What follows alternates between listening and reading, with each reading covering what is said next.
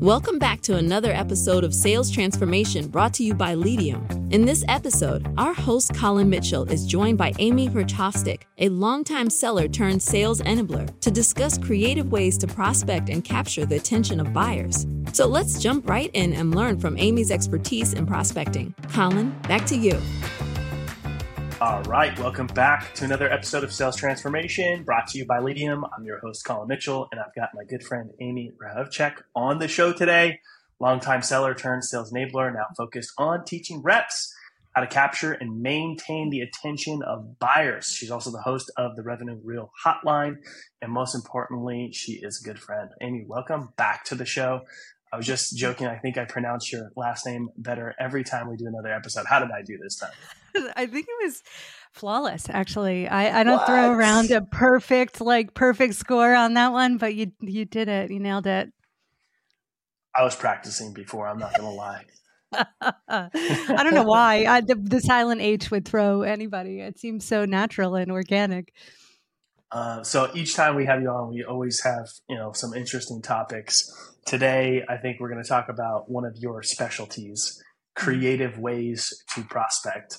Mm-hmm. Um, you know, whenever you and I have had uh, chats about prospecting, your expectations of what good and success is far exceeds what most are willing to accept. Mm-hmm. Um, so let's dig into that a little bit. Some of the creative mm-hmm. ways that you've prospected in the past and some creative ways that people should be thinking about prospecting moving forward. Yeah. I mean, I think the biggest one and one that's really top of mind for me right now is using the speaking circuit um, for conferences. And I think you I mean, we can look at podcasting and guesting on podcast episodes as being like a progression of that. But right now, we're seeing a really a, a reemergence of live events, and people are really yeah. excited to get to these live events. And they're just one of the things that's been my experience that most sellers do not see within the realm of possibilities is to actually speak at these conferences. Um, and so there's just a, when I think back on when my time carrying a bag officially for a tech company, I, I mean, it is such a fantastic way both to um, get the business problem that you address out there and how you do it and, and the credibility that you bring to not only the buying experience but the tactics. Um, but also i i loved using the opportunity to bring my champions on stage with me and to help yeah. their brand um, as well. And so, uh, well, I'm going to pause there, but there's just a million places to go. But yeah, conferences. Oh my gosh.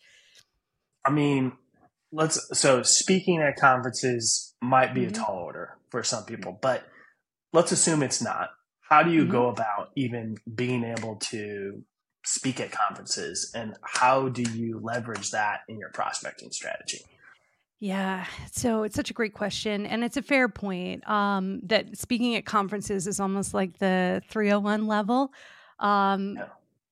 But if we were going to bring it back, right, to somebody that's maybe working up to that or looking at next year or whatever, maybe they're focused on posting on LinkedIn as a way to um, capture and maintain attention.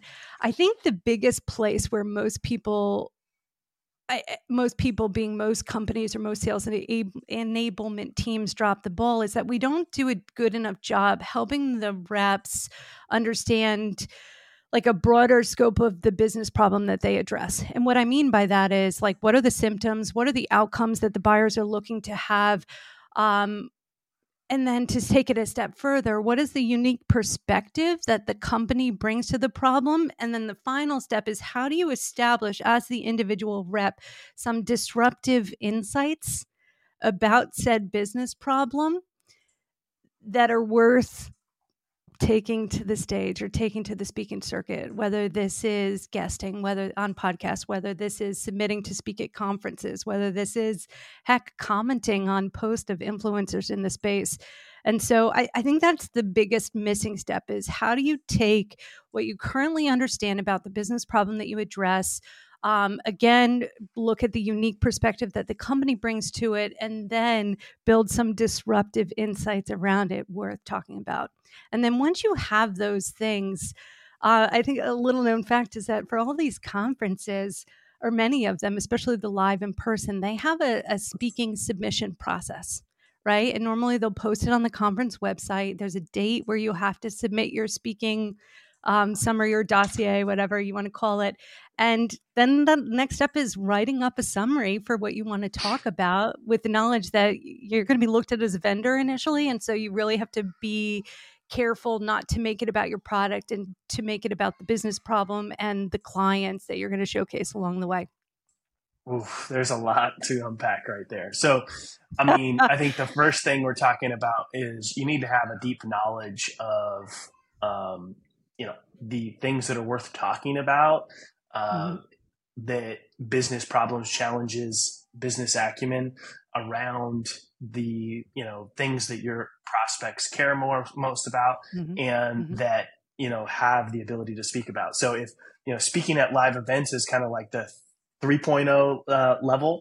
Um, mm-hmm. You know, maybe podcasting uh, is kind of like an entry level to like building yeah. relationships with mm-hmm. podcasts that talk about the topics that your prospects talk about, mm-hmm. um, creating you know some potential top tracks based on the relationship and knowledge that you have with your prospects and making those mm-hmm. introductions. I think that's mm-hmm. like a healthy place to start and practice before kind of swinging for the big leagues with conferences, even though you may not necessarily agree with that approach, just knowing you. But I think with other people's comfort level, uh, what do you think? I I think it's. I, I'm a big fan of learning how to get comfortable with discomfort and ripping off the band-aid. Um, but to your point, I think you're right. It's it's certainly something to aspire towards, especially for those that are maybe newer to the AE role.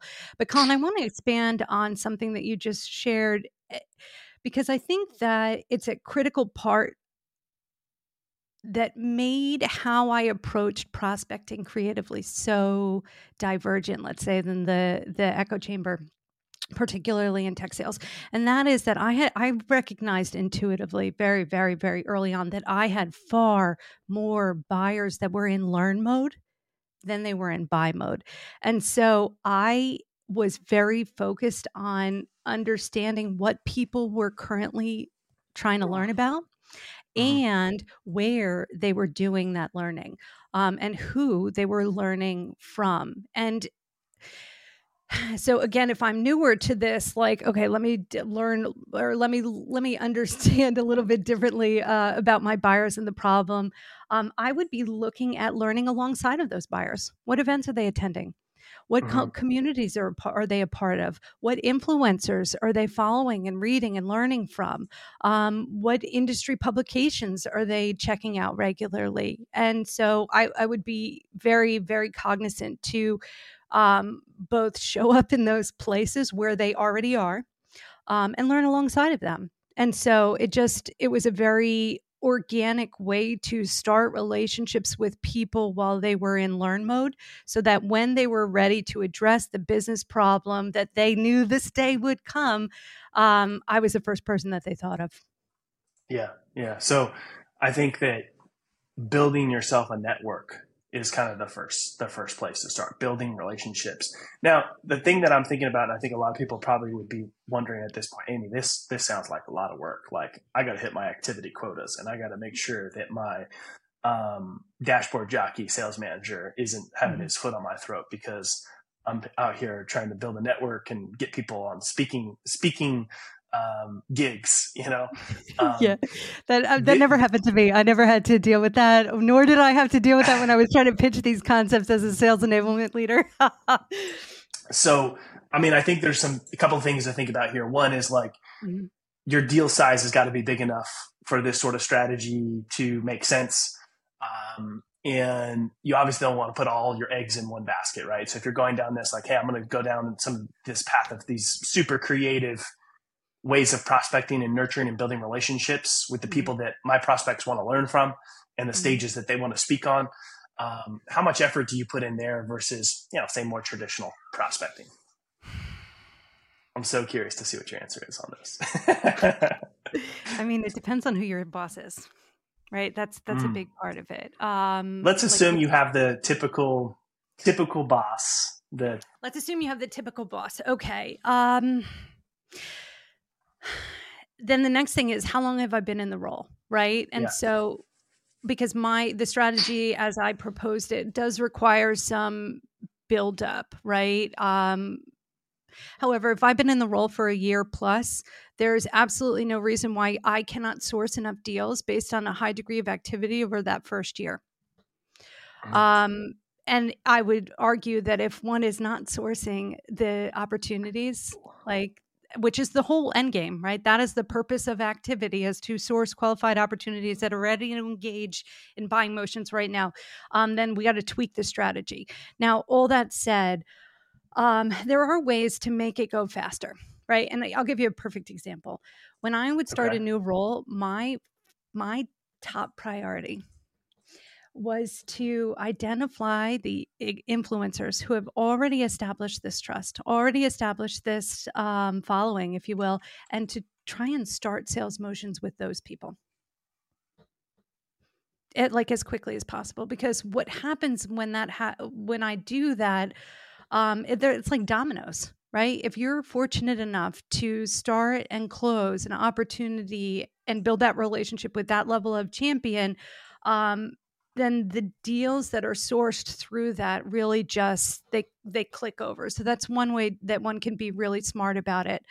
Um, and the other thing you want to be really smart about is like picking the right organization. Uh, and I know that sounds crazy, but like one of my favorite questions to ask during interview processes, especially from now at like the sales enablement perspective, is when was when I'm talking to a, a sales manager in particular when was the last time that you allowed one of your reps to pursue a, like a really creative tactic that you didn't initially agree with? You know and so it like and that and tell me a story like give me an actual example. Um now i know that not everybody's fortunate to be that choosy especially in this job market right now which is a nightmare. Um but yeah it just it requires the stomach to operate outside of the way that everybody else does it. And I wish yeah. I had a better answer, but those and not every, be... not everybody's built that way. Number one, mm-hmm. I think we have to acknowledge that.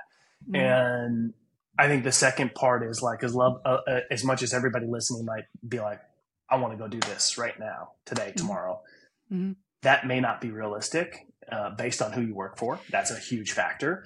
And I mm-hmm. think part of it is depending on how long you've been in the role there's a lot of factors. Sometimes as sellers like you got to earn the right to do some of these kind of very out of the box things right? So are mm-hmm. you doing your job well right? Are mm-hmm. you you know hitting your numbers and stuff?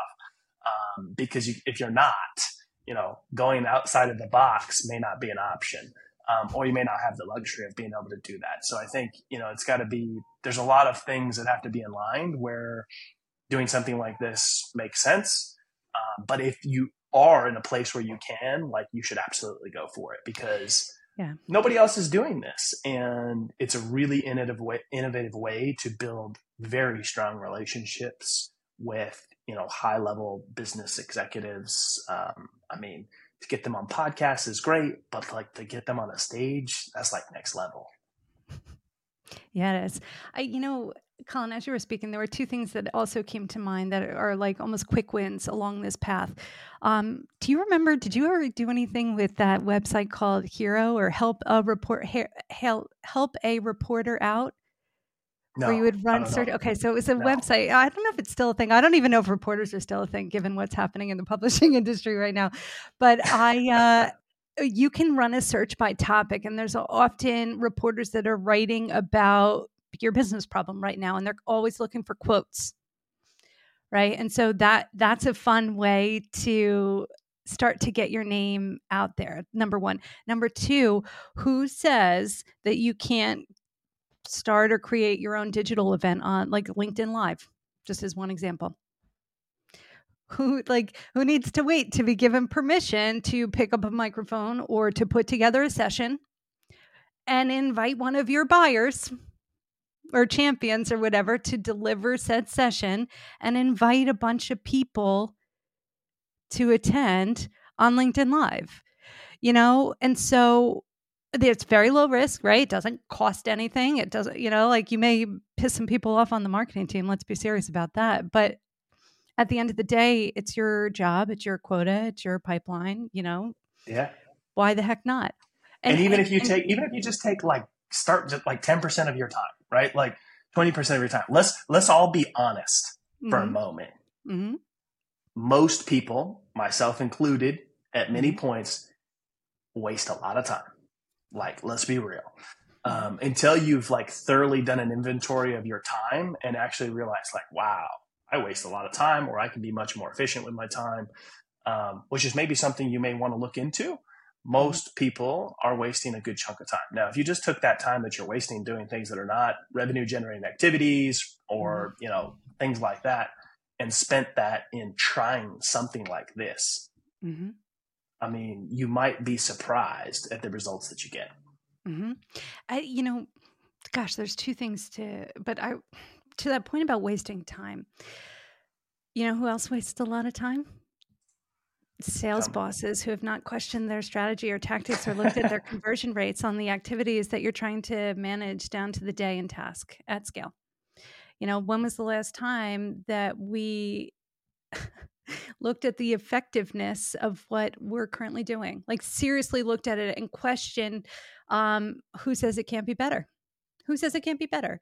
Right? I just don't believe in all of the the noise and the digital pollution and the waste that comes with setting up one meeting in a cold capacity, right? There's absolutely a better way to do. I don't remember if we can curse on the show, so I'm going to save my Jersey uh, Italian f bombs for later.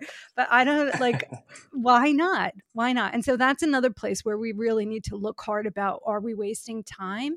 And then apply a little bit of mm. courage on a on the sales leader level of like, why not try some things different? Why not? Yeah. Who yeah. says it can't be better? Absolutely. Amy, it has been awesome having you on once again. I'm super pumped that I nailed your last name for the first time. Uh, only took five tries or four or five times of having you on the show. So that's all right. I'm not judging you, my friend. I said, any any final thoughts? Um, and where is the best place for people to get into your world so we can drop a link in the show notes for them? Any final thoughts? Um, final thoughts about I I think that in order to have a successful career as a salesperson requires uncovering three different ways of prospecting.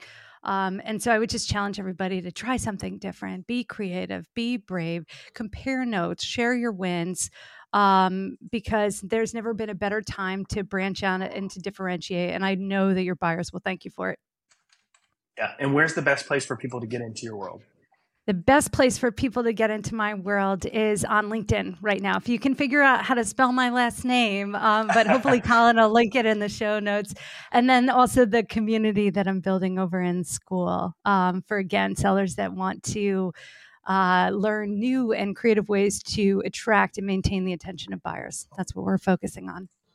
Awesome. We'll drop that in the show notes to make it easy for you. Thanks so much for tuning in. If you enjoyed today's episode, please write us a review, share the show with your friends. It helps us to reach more sellers and sales leaders to transform the way that they sell.